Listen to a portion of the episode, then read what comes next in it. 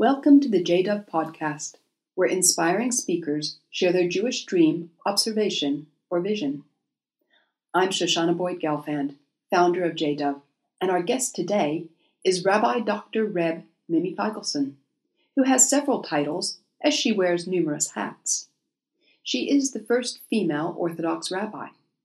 She is an academic at the American Jewish University in Los Angeles and she is Rebbe to her numerous rabbinic students at the Ziegler Rabbinical School and around the world. Mimi's talk explores the taboo subject of death, and in particular, the period of aninut, that time between a person's last breath until the covering of their grave. She argues that this brief period belongs to the dead, not to the living. By becoming the playwright of this drama and planning our own funerals, Mimi asks us to claim our funerals as our final sacred drama in a talk entitled From Scared to Sacred on the Cusp of Life.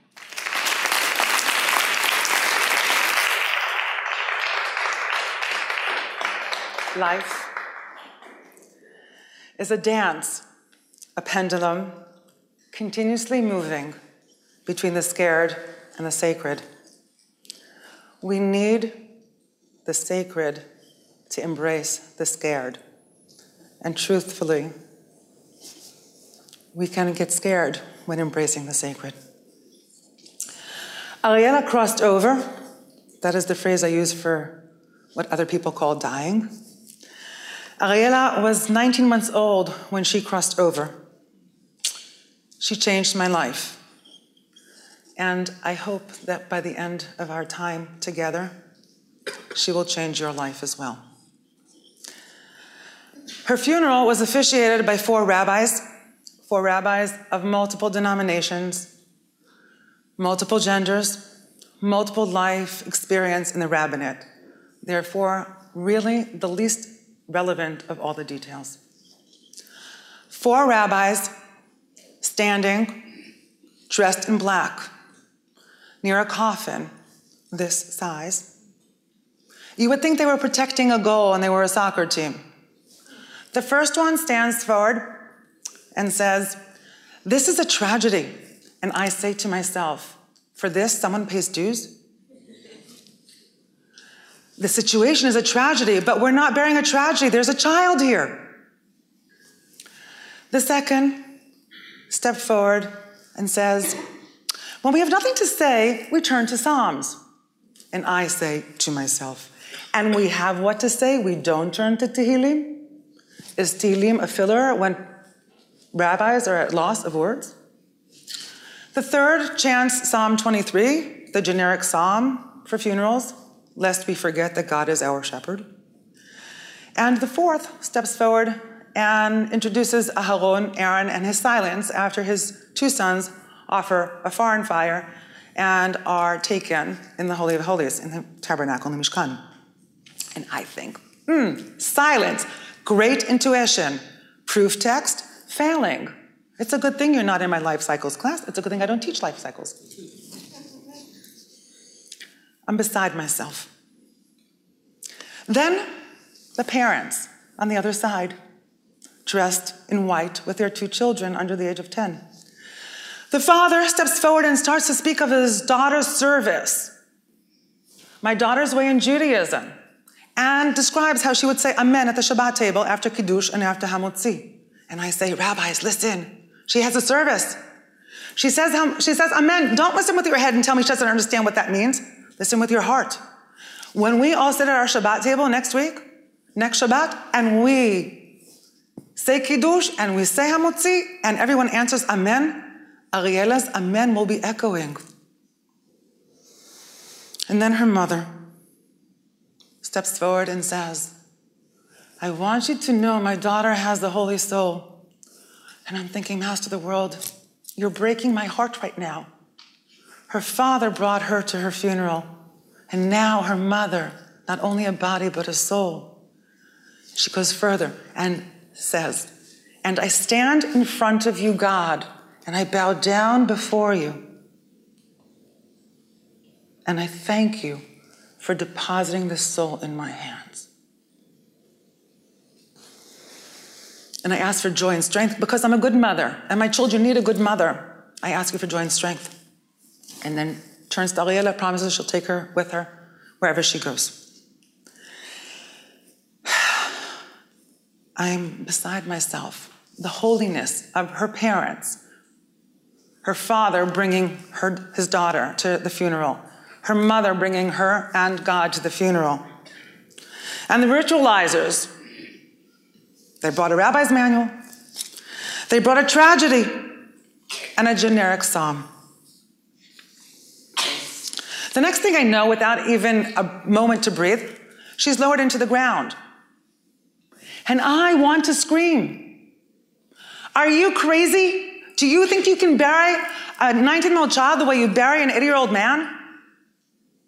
Can you bury an 80 year old man who is a Shoah survivor, Holocaust survivor, the way you bury an 80 year old man who's five generations in the UK or five generations in the Americas or five generations in Israel? My friends Miriam and Nachman, they laid their son Yuda Eli to rest in Yerushalayim. He was five at the time.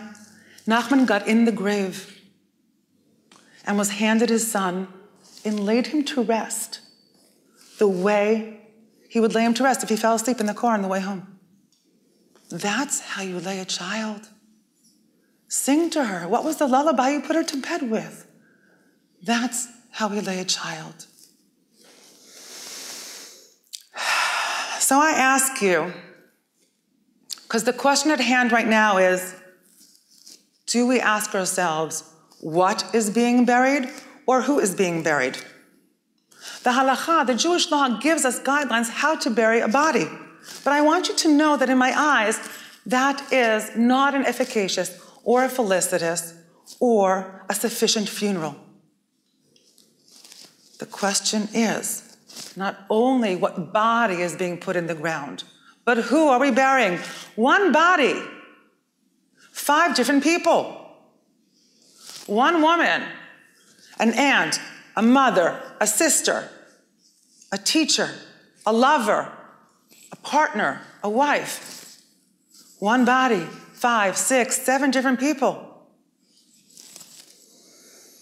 Siblings don't have the same parents. Birth siblings don't have the same parents. So, who are we burying? And I want you to know that actually there's a secret in our tradition, a well kept secret. The period of aninut, the period that starts with the last breath of a person until the covering of the grave, that we call aninut, actually belongs to the dead, not to the living. Mourners are called inheritors. They're not called avelim until the covering of the grave. And what are the implications? What are the practical implications of walking with this realization that our funerals, till the covering of the grave, are our property or our possession? Not the mourners, not the community, not the institutions and the establishment. They belong to the dead. I want you to think for a moment about rituals as a sacred act. And I want you to think of a funeral as a sacred drama. And my question is my question is who writes the script of this drama? Who is the playwright? We all have roles when we come to a funeral. In the first act, the dead, the met, they are the main actor. And the rest of us are supporting actors. The, those obligated to bury the dead the family, they come as obligated to bury the dead. And the rest of us come as escorters to escort the dead. The grave is covered, the body is no longer visual. And we enter into Act Two. And in Act Two, the dead and the escorters change their roles. The dead has a new costume, it's called a tomb. The escorters have a new costume because now we're comforters to the mourners and the mourners are the main actors. Truth be told, except for the met, except for the dead, we all share one role, and that's the role of the understudy. We are all the living or all understudies for the dead at a funeral. We all flash to our funeral, to the crying, to the tears. I return to ask you then Who writes the play? Who's the director? Who's the producer? Who cast the actors? I'm here to ask you to claim the totality of your life and all that belongs to you until the last moment. I'm here to ask you to punctuate the last sentence of the novel that you have written with your life. Your autobiography that no one else could have ever written, not one word of it. The poem of your life. I ask you to punctuate it. And if you're asking, yes, my funeral, it's all written. List of nigunim, list of chants. I want people dressed in white. Uh, no crying, it's not a sad moment. I'm going home, finally, ultimate home. I want women to feel comfortable to carry me. My tombstone says Reb Mimi. Miriam Sarah bat Fred Aleo Moshe Rafael. Says Reb Mimi and the name of my parents that brought me, my birth parents. It doesn't have a last name because I have a soul family. And I want my soul family to stand present and feel comfortable. No last name. These are examples. Examples. Ariel has two funerals, I consider it to be the funeral of the rabbis and the funeral of her parents. Yuda Eli and his parents, and Nachman. A little bit about my funeral. That's not the issue here. The question is your funeral. What is your funeral going to look like? Are you going to claim ownership for your funeral? Who are your primary mourners? Who is your soul family? Who are your soul mourners? How can your funeral reflect and affirm your life and your life choices? Will you allow your loved ones to really be mourners, to be able to lay you to rest without questioning what did they really want? How can we really honor them? Can we allow them to be mourners with the gift of taking responsibility for our funerals? And I know that this can be daunting to think about this, to talk about it. I hope now we have a language to begin to think. So I'm extending this invitation to you to move beyond the scared into the sacred of your life, to claim the sacred of your life. Don't let scared deny you of the sacred. If you have a financial portfolio, it's time to have a spirit portfolio. It's time to have a soul portfolio. Once a year, you have a physical annual. Once a year, have a spirit annual. Open up your funeral as it's described. Is this still how I want to be buried? Fold it up and put it away.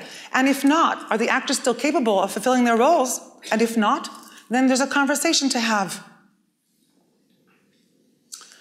On the cusp of life, from scared to sacred. Our tradition grants us the totality of our lives, from birth till the covering of our grave. Will you claim your life in its totality? And yes, I trust that if you know how you want to be buried, you know how you want to live. L'chaim, l'chaim.